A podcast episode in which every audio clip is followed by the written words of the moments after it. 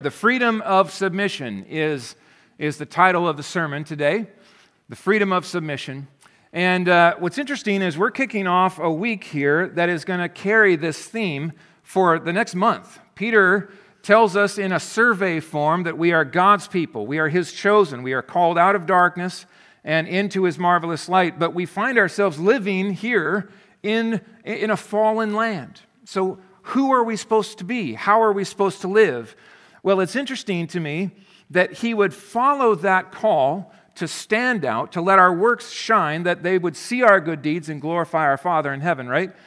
And then follow that with, with really what's going to be four Sundays on the topic of submission. Four Sundays on the topic of submission. So it is truly the freedom of submission that God has brought us into, especially when you think about our story. Okay, so point number one today, before we really get into these verses, I just want to draw attention to the fact that we, my friends, believers, Christians, both here and around the world, we are redeemed rebels. We are redeemed rebels. So we need to remember our story, right? We need to make sure that we are aware. It was the defining reality of our lives, rebellion. It used to be. It, it was in us. Instinctually, we were, we were natural-born rebels. In fact, I love how Spurgeon put it. Listen to how he sums this up. From the moment when our mother Eve stretched out her hand to pluck the forbidden fruit, and her husband joined her in setting up the human will against the divine, the sons of men, that is all of us here, have universally been guilty of a lack of conformity to the will of God. They chose their own way and will, not to submit their wills. They think their own thoughts and will not submit their understanding. Uh, they love earthly things and will not submit their affections. Men, uh, man wants to be his own law and his own master.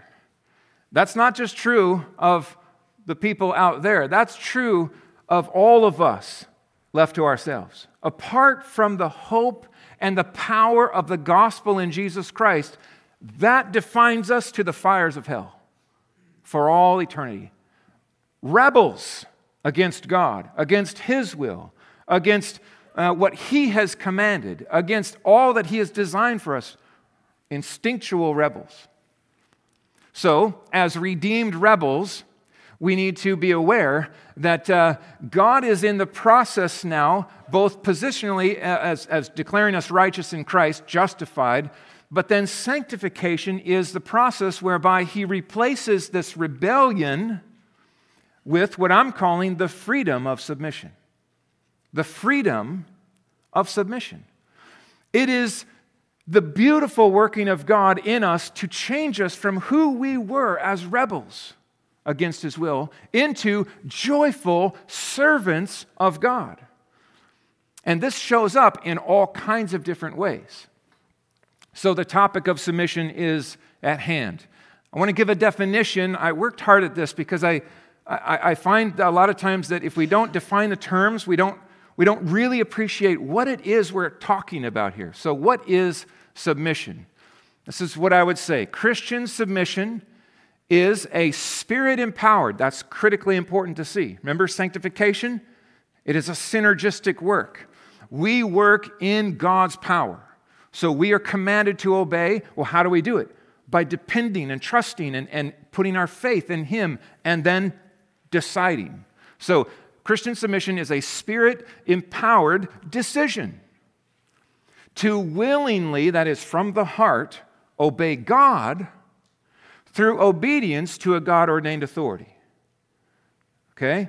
Now, that's the best I can do as far as capturing the, the, the, the, the moving parts that happen when we decide to submit our will to one that God has placed in authority over us. We're going to see this show up in a variety of different ways, but I think this, this helps get it. So, is this a natural inclination of us? No, it's not. This is not something that just happens automatically. And apart from God's grace and the gospel, it simply wouldn't. It wouldn't. We are slaves of rebellion. It's what we want and it's what we do. He releases us from that form of slavery into the freedom of submission to Him and then to those God-ordained authorities that He's placed in our lives. So consider where we're going here in the coming weeks. First Peter two, thirteen to seventeen, that's today. Submission to the government. Oh man, don't leave. Don't, don't leave. You're stuck. Okay? Civil authorities. Specifically, all. He said it. He said it. And it means all. All in this passage means all civil authorities. And then after that, next week, we're going to be looking at the workplace. Submission in the workplace. And then the following week, submission in marriage. God's best for His design for marriage. We're not going to be studying it, but for, for, for survey's sake, I want you to see this as well. There is submission that is called for in the church. Obey your leaders and submit to them, it says in Hebrews thirteen seventy. There, there are, there are places and, and functions of submission in your life across all aspects of it. And submission in the family, these beautiful passages that Ephesians five builds out marriage and then moves right into parenting and the call of children. Children, obey your parents, right? And that call of submission uh, is, is, is unto the Lord. Okay. So I don't know if you've ever thought of the Christian life in this category before, but the Christian life is a submitting of the will. Chiefly to God and to others. That's, that's, that's kind of a, a fascinating spin on it. Because yes, we are free. We are free, set free into submission from our rebellion. So let's, let's go after this. Let's dig on this a little bit. I will point you back to this book and recommend it once again, God versus Government, written by Nathan Busnitz and James Coates, the pastor up in Canada. You might remember him uh, in the news a number of times. This is a spectacular book, a build-out of what I'm preaching today. We covered some of these things in Romans chapter thirteen. If you were here for us through the journey in Romans, uh, some of that material you'll see here today. But I have a handout for you uh, by the, the Bibles, right, out here on the, on the shelf.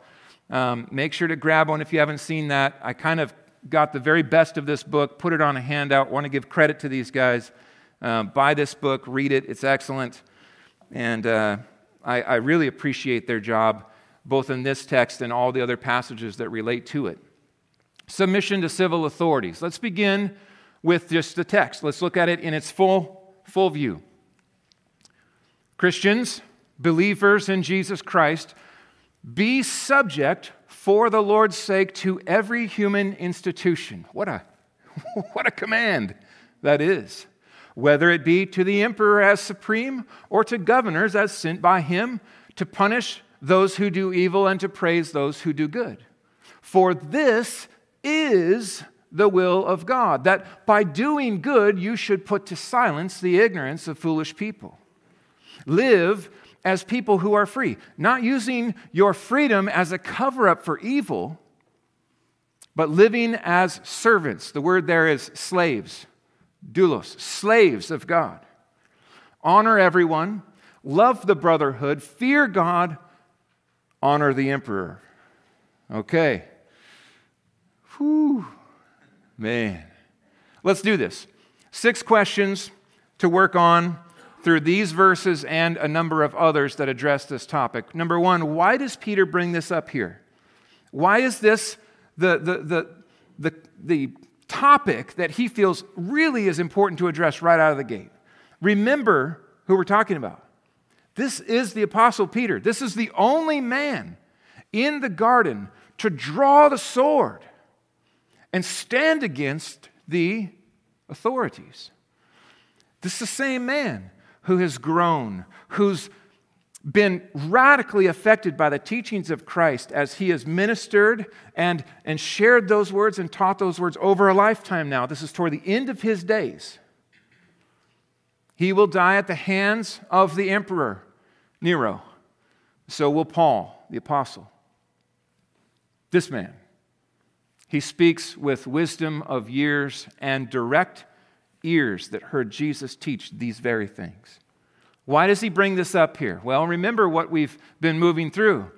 He said in verses uh, nine and ten, you're a chosen people. You've been called out of darkness. And the reality then is, is that we are, as believers, we are in the world, but we are not of the world. We are no longer part of this system, system of rebellion and sin. That's not who we are. We have been removed from that and, and brought into this This reality of the kingdom of God. We are part of his kingdom already and bringing the gospel to the ends of the earth so that as he ushers in the kingdom that is to come, we will be involved in that work. Think of this. How easy it would to be, be to conclude then, well, we don't have to obey. Why, why would I care what a fallen system says I have to do? I'm not of that anymore, right? Jesus is my king. I do whatever he says. I'm not worried about governors. I'm not worried about city ordinances, how tall my fence can be, right? Where I can plant my trees or, or, or what the H O A or whatever. I mean, fill in the blank, right? Some of the silly rules. Well, that's clearly, God doesn't care about all those little things, does he? We're of his kingdom. We got bigger fish to fry. We got things to focus on. We're not worried about paying taxes, right? We're not worried about... And all of a sudden, we can find ourselves in a very interesting place. This is exactly what Peter anticipates. It's exactly what God's people are not to conclude. We are not above the law. God did not remove us from the world. He called us out of the dark and sent us into shine, which means that we are a people who are to honor and respect the law. Verse sixteen gets at this. Uh, slide down to verse sixteen and see this. Live, believers, live as, as people who are free, not using your freedom as a cover-up for evil. Like, you don't have a license just to disobey civil authority just because you're a Christian. You don't have a license to sin, nor do you have a license to disobey the, uh, the, the police or the Uh, the governor or whoever it is. You, you can't just make up your own law. We live in a, in a, a culture, a society. We live in a structure. So how are we to be free in the midst of all of these ordinances and authorities? Well, live as slaves of God. That's how. Live under the authority of God, and you will find the capacity then to operate within the structure that he places you. Why? Well, because he's sovereign. He's sovereign. He's not only saved us in a sovereign way, he's placed us in a sovereign way. And the way that we are to live is to point to him, not to be above the law, to walk around as if we're somehow better than those around us or removed from the system of authority that we find ourselves in. This is key. This is really important. It is so easy for believers to begin to justify compromises and, and, and illegal activity because we say, well, I don't have to answer to a godless man like that. If he were a righteous man, then maybe I would obey him, but he is not. Therefore, you see, you see where we go? Remember who the emperor is, as Peter writes. Nero is coming on the scene and is about to unleash all hell on Christians. These are equipping words for a church about to suffer at the hand of one of the most godless rulers the world has ever known. Peter says there's opportunity here, and this is how you shine. It's good for us to be reminded of this. That's why he brings it up here. Question number two, how are we then to relate to all civil authorities? When we were in Romans thirteen, you remember that list I put up? I listed all the civil authorities from, from national, right, the, the, the, big, the big dogs, down to the state and local authorities, down into the county, right, and then city ordinances. Have you ever read the city ordinances where you live? It's kind of mind-blowing. There's a lot of them. How do we relate to, to the police officer when we're pulled over? What is the, what is the the, the response both of, of word and heart for the believer to be? Well, it's very, very clear. Be subject, or the New American Standard, submit yourselves. You see the, the call here? That's a blatant command. Submit yourself, Christian, for the Lord's sake, which we're going to build out in a second, to every human institution. If it's the emperor or it's his representatives, those who carry out the emperor's commands, submit. Hmm. That's, uh, that's not always easy, is it? It's not always easy. This is an attitude of submissiveness followed by actions of willing obedience. It's not, it's not just like, well, I mean, uh, fine, I'll do it. I'll do it. If that's how it is, then, then fine. We stomp out, you know, in the driveway and take out the garbage. Is that obedience? Not not for kids, if that's how they choose to obey. Like that, that's not, that doesn't work for so it doesn't work for us either. We are both to obey and have an attitude. I think the key here is attitude. That may be the most important aspect of the whole thing. What is the vibe that people get when they're around us? What kind of tone do they catch when they spend time with us? And I tell you what, this is convicting. This is convicting. I have been guilty of a tone at times with those in positions of authority over me. I had a gun in the mail.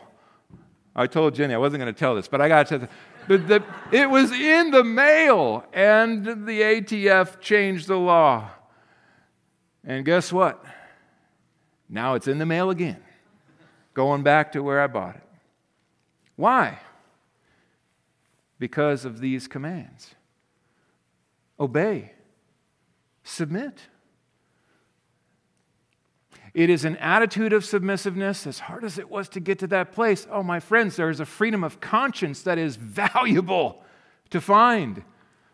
I want what I do to align with the commandment of God such that when I submit to these authorities, yes, as hard as it is, I remember, man, someone is getting blasted with text messages. You, did anyone notice this? Can we find? Okay, good. It might be the Lord, so.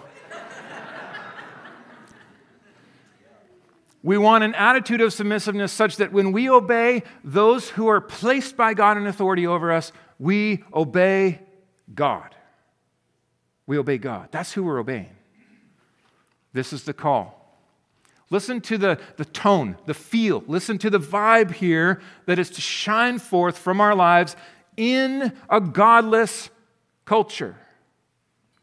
First of all, then, Paul says to Timothy, I urge that supplications, prayers, intercessions, and thanksgiving be made for all people. And then he gets specific. For kings and all who are in high positions. That includes those who represent different things than we do. That includes those who make decisions that we are baffled by. Pray. Pray for. Pray for. That we may lead a peaceful and quiet life. Godly and dignified in every way. These words testify to the King that we serve. We are in this world. We are not of this world, but we are in this world as believers, kingdom representatives of our King. Look at the tone of those words that Paul, the Apostle Paul, is calling Timothy to. Now he says these words to Titus. Remind them, that is, all of us, all of us here, believers, remind them to be submissive to rulers and authorities. It's the same echo here. So Paul and Peter agree this is the teaching of God's word for us to be obedient. Okay, so it's not just, well, I'll submit if I have to. You know, I have an attitude of submission while I disobey. No, it is an attitude and action. Be obedient and be ready for every good work. Speak evil of no one. Now, let me clarify this. That does not mean that we agree with everyone. That doesn't mean that we just tolerate everything that we see. No, it means that when the world goes to the gutter, we don't follow. You know, you know what I mean? Speak, speaking evil is sin. We're sinning in our words. That's not who we are. Who are we? We're truth tellers. We speak truth. And how do we do it? In love. How are we going to oppose the dark? We're going to shine, not add darkness to it. God's people are to respond with the high road, the fruit of the Spirit, the demonstrations of godliness and truth. This is not always easy. Here's a call. Avoid quarreling. Okay, now you remember when we were in uh, Romans thirteen, I mentioned that includes social media, right? That includes how you respond on Facebook when someone blasts you for this or that. Oh yeah, watch this. And before you hit enter, catch yourself, read your words, and honor your king. And hit delete instead of enter. Avoid quarreling. That doesn't mean we, we just lay down and let false teachers roll all over us. No, it doesn't mean that we can't disagree with the murder of, of babies or big issues of, of society. It means that we do so in a way that is respectful. Here's the word, gentle. Gentle. You want to shine in our day? Be gentle. Be, be a person of peace in a, in a conflict of hostility. People will be drawn to those who demonstrate the fruit of the Spirit of self-control in the midst of debating a topic or a decision.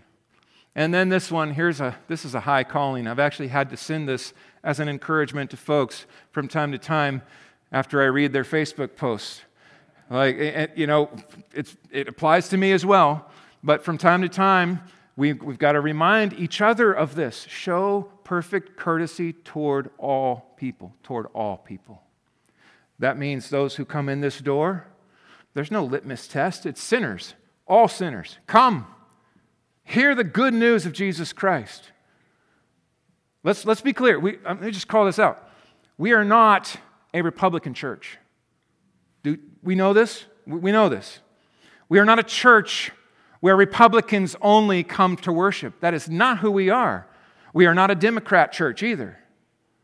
We are a Christian church, and our target goal is to see the salvation of every nation, tribe, and tongue, and every voting inclination, and every age in between. We are a gospel people, a kingdom work in this place that we have been called to shine.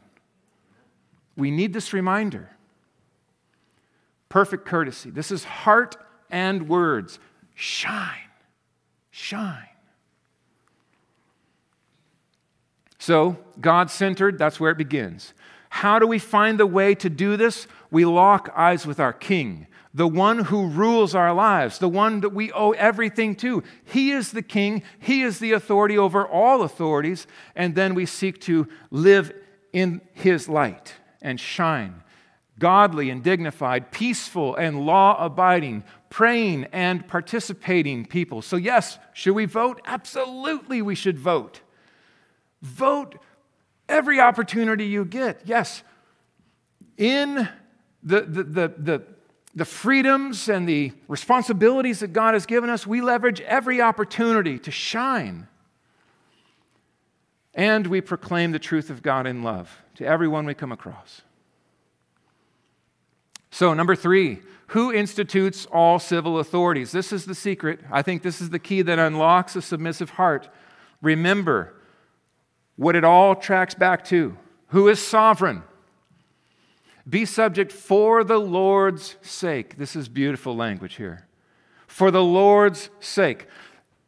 Our submission to the civil authorities is submission ultimately to our Lord. For the Lord's sake. Listen to the language of Romans thirteen. Let every person be subject or submit themselves to the governing authorities, for there is no authority except from God. And those that exist have been instituted by God. Wow, that, there's one. Think of that. We're talking fallen, corrupt, pagan world and all its expressions of government and institutions. If it exists, it has been instituted by God. Therefore, whoever resists authorities resists what God has appointed, and those who resist will incur judgment. The inference here is, don't disobey God. There's a connection between the authorities that He has placed in your lives and His authority over all authority. When He gives a command like this, He's not playing games. He is to be obeyed. Pilate said to Jesus, "You will not speak to me." This is when he was asking questions and Jesus remained silent. Then Pilate says this to Jesus. Oh, man, these moments. If you could just be there and watch this exchange. "Do you not know," he says to Jesus, "I have authority to release you, and I have authority to crucify you." And now Jesus responds. And I imagine with great ease these words flow from His mouth. "You would have no authority over me at all. No authority at all, unless it had been given you from above." You think you're in charge? You're not. You're not. What an exchange that is. Before Jesus willingly laid His life down at the hands of sinful men. Christian submission is a Spirit-empowered decision to willingly obey who? God. That's the sequence. When you are called to submit to the civil authorities that He has sovereignly placed in your life, first and foremost, lock eyes with Him and say, "Lord, I'm going to obey you. I'm going to obey you. This may cost me. This is not easy. I'm going to pay those taxes because I want to obey you. And this is what Caesar has decided I am to render." Remember Jesus? Render unto Caesar what is Caesar's, and unto God what is God's. And He called the fish over, and the fish spat out a coin that was just the right amount for the poll tax that needed to be paid. Jesus paid His taxes. So should you. It's coming up, isn't it? Tax time, it's coming. Honor the Lord. Honor the Lord in the way you respond. Hmm. Now, imperfect God-ordained government, it must be said, is better than anarchy, lawlessness, and chaos. Okay? Just look at Haiti. Have you been watching the news? There's not a lot of coverage, is there? It's just surprising. Haiti is in a total mess. Their government is in shambles. They, they assassinated one leader, put another leader up, and that, the gangs are roaming the city. Ten police officers were killed just a, a day or two ago. It is total chaos, violence, lawlessness. It's anarchy. So, we've got to remind ourselves, Christians, my friends, we are not anarchists. We are not above the law. We are not those who decide which laws we like and which laws we don't, which we will keep and which we won't. No, we are those who uphold the law that God has placed over us. Even an imperfect God-ordained government is better than no structure and anarchy. Antifa should give evidence of this. We are not anarchists. We don't show up with opposition to darkness, with threats and violence and shouting people down and, uh, and, and trying to coerce responses. No, we show up completely opposite of that, with love and light and gentleness and kindness and, and ears to listen and mouths to speak truth in love. See, the difference is huge. And so we remind our hearts of this and we submit. What is the God-assigned purpose of government? What is the God-assigned purpose of government? This is beautiful. It's right here in the verse. It's very simple. Look at this. Verse thirteen, and uh, the, the, the second half of fourteen here. Be subject for the Lord's sake to every human institution, whether it be to the emperor supreme or to governors as sent by him, to punish those who do evil and to praise those who do good. So punish evildoers and reward, praise, point out, commend those who do good. What's amazing about this is God is not silent about that structure which He has ordained to be in place. He's spoken even there. Government has a, a divinely commissioned role. This, this, is, this is huge. It's right in this book, and it was right for uh, James Coates to remind his own government in Canada why they exist, why they have power, how they should use it. God has spoken when it comes to these things. Pursue and punish those who do evil. So when the government says, you know what, um, let's release convicted felons from prisons. Let's go light on, uh, on crime. Let's, let's defund the police. You know, fill in the blanks. Let's take down the prison system and just go light on evil. Guess what? They disobey God when they do so, and they will give account to Him for it. Or when they call evil good, and they reward evildoers and punish those who do good. The second role strikes me as something that I have just not witnessed very much in our government. Have, have we seen this? I, protect and praise. Praise those who do good. Point them out. Commend them. Sometimes there's, you know, civic awards given for this and that and the other. But for the most part, we don't see this as much as we ought. It's fifty percent of the role of government. That's their job. Government tends to get involved in all kinds of things that they really shouldn't be. And how easy it is for a godless government who likes to rebel and live in the dark to, to live in, in, in violation of the things they're commanded to do. We, my friends, do not gauge our submission to the government based upon these things.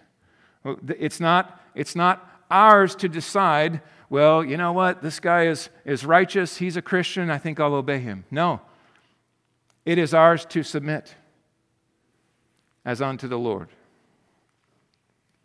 Rulers are not a terror to good conduct, but to bad. Romans thirteen. Would you have no fear of the one who is in authority? Then do what is good, and you will receive his approval, for he is God's servant for your good. Think of that. He speaks this to those who live in Rome.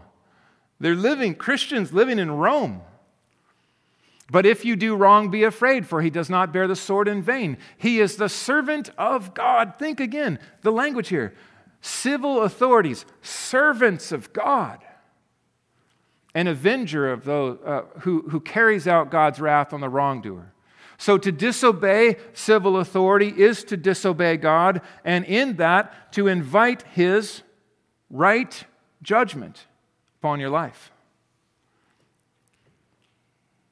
You say, well, what if, what if the ruler is a terror to those who do good? That's a good question. That's a good question. The call is shine. The call is shine. Even in death, e- even in Peter's death, how did he respond? He said, crucify me upside down. I am not worthy to be crucified the same way as my Savior, right? So that, just think of the light that his death revealed of the authenticity of the gospel. Question number five, how does God work through our submissiveness? This is important to see. It's good to see this as well. Keep your conduct, we saw last week, among the Gentiles honorable, so that when they speak evil uh, against you as evildoers, they may see your good deeds and glorify God on the day of visitation. That's in view. So, so He can use our responding in submission and obedience to the government in such a way that, that disarms the evildoers and actually calls them to the authentic, uh, authenticity of the gospel. But in our text here today, verse fifteen, for this is the will of God, that by doing good you should put to silence the ignorance of foolish people. Think of this. Do you want to put silence to those who are falsely accusing Christians? Then shine, shine. Show forth good works by doing good. They're, they're like, wait, what? We, that's not what we're used to seeing as far as responses. Something's different about this one. To be above reproach. I was describing that to people. It's one of the qualifications for elder. It means that when an accusation is hurled, it doesn't stick. It doesn't stick. It's, it may be hurled. You may be accused of all kinds of things, but it, it doesn't stick because it's proven wrong. And it may take some time. It may take even years for that to show. But a, a response of obedience and honoring of the Lord and a shining of good fruit will reveal that accusation was foolish and misplaced. This person is gentle and loving and kind. They love their enemies. They pray for those who persecute them. So what do we do with that? Even when we kill them, we lose. We try to stamp the church out. Guess what? Doesn't work. Doesn't work. Even Christians, when they die, they win. We're at a loss.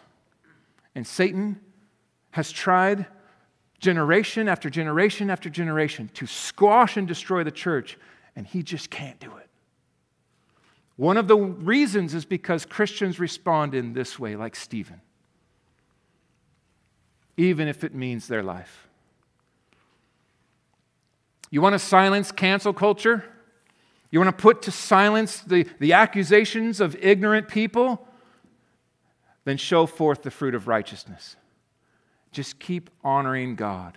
Submit to Him. Trust Him. Cancel away, right? Do your worst.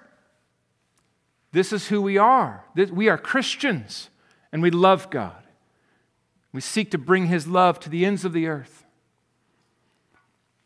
Tony Dungy has been the target of cancel culture. You think, think of these prominent believers, people that you know, that you esteem in their, their walk with the Lord. It is just a matter of time before they will attempt to cancel them, because the one behind cancel culture tends to be the enemy of believers. Not in every scenario, but in many scenarios. So, so Tony Dungy goes to the Walk for Life to stand for uh, life and to fight against abortion, and they go berserk. Keep doing your thing, Tony Dungy. You keep standing for life. Keep shining the light of Jesus Christ. Now, I've never met Tony. I don't know him personally. But if he is a believer, his call is just keep on shining. Be steady. Don't bow to the pressure or the fear of being canceled. Grace-filled good deeds to the glory of God. That's how He uses them.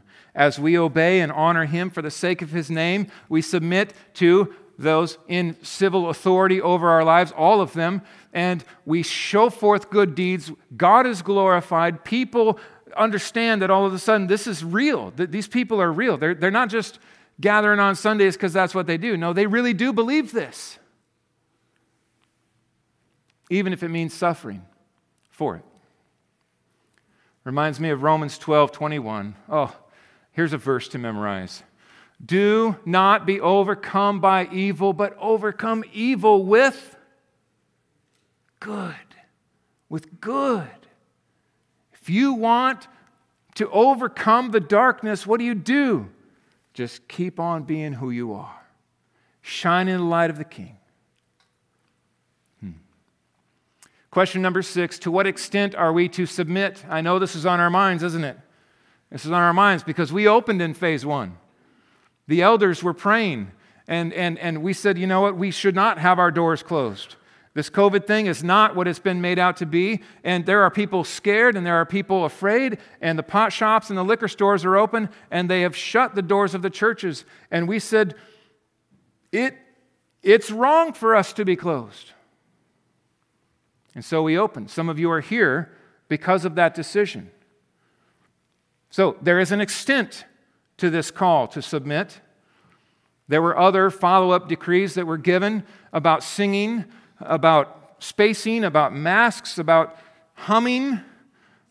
I, there was one guy wearing a bee suit and trying to preach. I don't, we, I mean, it's the silliness. It, the, the, there is no right of the governor to reach into this church and begin to shape and reshape what we do. You can't take communion. Yes, we can. And we will. How do we get there? How do we know when that is right and when it's not? That's an important decision. We submit and obey all civil authority except when doing so is sinful. We, we, we submit as believers, that's our call. Submit and obey all civil authority except when doing so is sinful, when it goes against the directive of God, when it, when it flies in the face of who God is and what He has commanded. There'll be a couple other scenarios I'll point out here in a second. Let's just be clear. Might does not make right. Just because someone is in a position of authority does not mean he is the moral compass for you, believer. Just because the crowd around us all says one thing does not mean that they have the right to, to direct your life like your king does. It's trying to say it a different way. Morality is not determined by the masses. We need to hear that these days, don't we? Students, when you're in school, just because ninety-five percent of your fellow students all believe one thing does not mean it's right. Just because the teachers all say this is right does not make it right.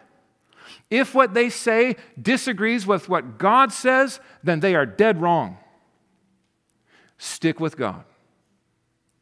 This is the pattern of the Christian experience through the ages of history. We are uniquely blessed to not have as many run-ins as most of our brothers and sisters who've run the race before us. What's popular many times is not right in the eyes of God. We stand out. We, that's why we shine. We're, we're light. We're different. We're in but not of. So just because a decree comes down does not mean that it is the morally right thing for the Christian to do. Hebrew midwives, kill the male children, came down the order from the Pharaoh. What did they do? I said, no, not going to do it. We don't know, but I would guess that some of those ladies died for that decision. Spot on. Spot on. Daniel in prayer. You are not to do this. Daniel goes to the upper room. We're going to see this after we finish Peter. We're going into Daniel. He opens his windows and kneels in prayer to his king, the King of Kings. Shadrach, Meshach, and the guy that I've always said his name wrong, Abednego. It sounds like I have a cold. Abednego. They obeyed the Lord. They refused to bow. And the fiery furnace was heated up, and they walked in, and they were protected. Four were in there. Guess who was with them? The king that they obeyed was with them. We're going to see these verses in the coming months. The apostles preaching. Let me read these verses. This is Acts five. We looked to these verses as elders when we made our decision in phase one. The high priest questioned them and said, "We strictly charged you not to teach in this name, yet here you filled Jerusalem with your teaching, and you intend to bring this man's blood upon us?" But Peter and the apostles answered, "We must obey God rather than man. What you are commanding would be sinful for us to comply with, therefore we cannot comply." The very men that killed Jesus were incensed and enraged at them, and they kept on in obedience and trust with God.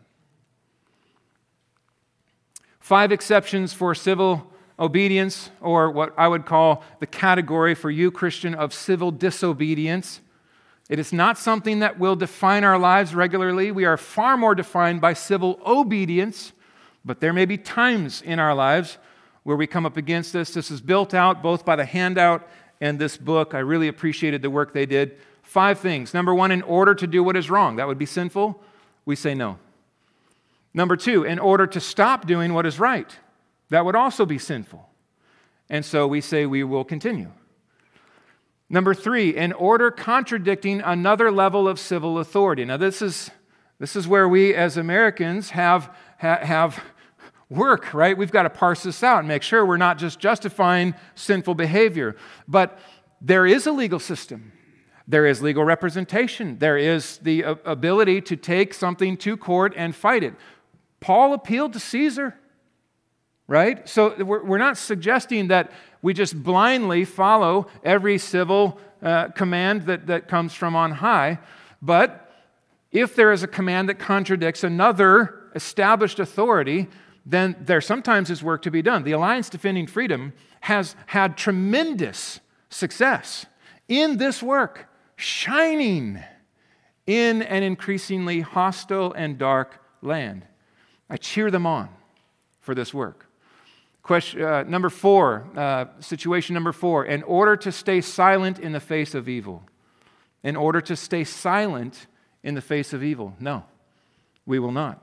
This is why John the Baptist lost his head. You remember this? He confronted the blatant, blaring sin and was killed for it. We are not to stay silent in the face of evil. How do we speak? We just covered that. There's a tone. There's a way. And number five, in order to turn yourself in. Repeatedly throughout Scripture, we see this as uh, an aspect of civil disobedience. And uh, there's more on the book in this, but I think that's an interesting ca- ca- uh, category for you to kind of read more and understand.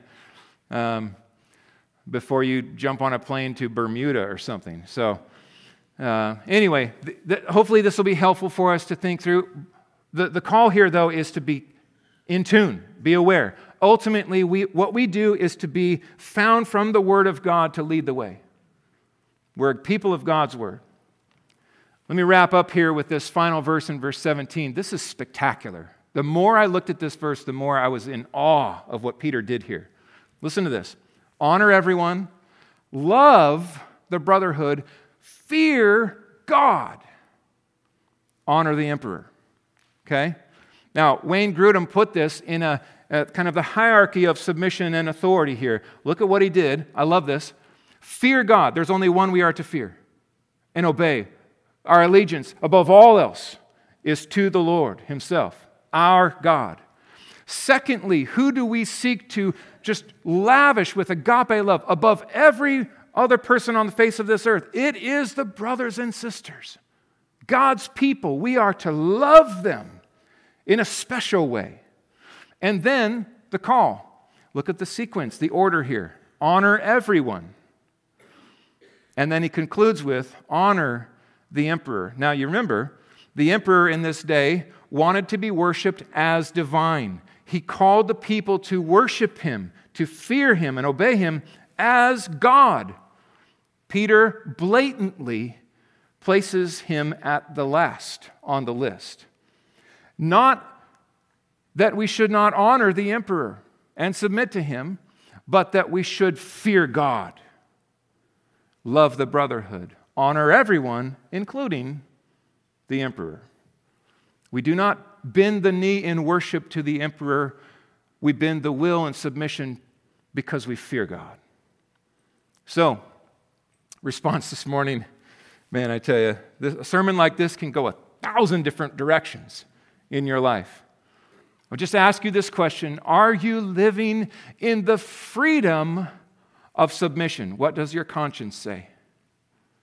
How does the Spirit of God right now stir in your conscience? Now, here's the amazing thing. I could never land this in the way that God can. So listen to His voice. Don't harden your heart. If He is bringing something to mind that needs to be addressed in your life as it relates to the call that you've just received, go do it. Go do it. Appease your conscience that is being convicted by the Spirit of God, even now. Fear God. Obey Him. Make much of your King by bending your will to those that he has placed in authority over your lives. When it comes to paying taxes, let's get it done. Let's get it done. Because we have a king who rules. Let's pray. Oh God, make us a people that shine in this place. Cause our hearts and our actions to be so lit up with your light and righteousness that, that we would stand out, and that, that those that we interact with would be struck by this, and those who would, who would hurl insults out of ignorance would be silenced, and, and those who would accuse us and, and come at us would actually be saved, oh God, by the unexpected response of the fruit of righteousness in our lives. We need you for this, Lord. We do not stir this up from our own willpower. We depend upon you. We look to you to empower us to this kind of submission for your glory. King Jesus, we honor you as Lord of Lords, King of Kings. We bend our knee before you, and because this is your will for us, we gladly bend our knee and tuck under the civil authorities that you have placed over our lives. Give us wisdom, Lord, when to disobey those authorities, and protect our hearts to be right before you, even when it's hard. Accomplish this, that you would be glorified, that your name would be renowned both in this nation and to the ends of the earth. We pray this in Jesus' name. Amen.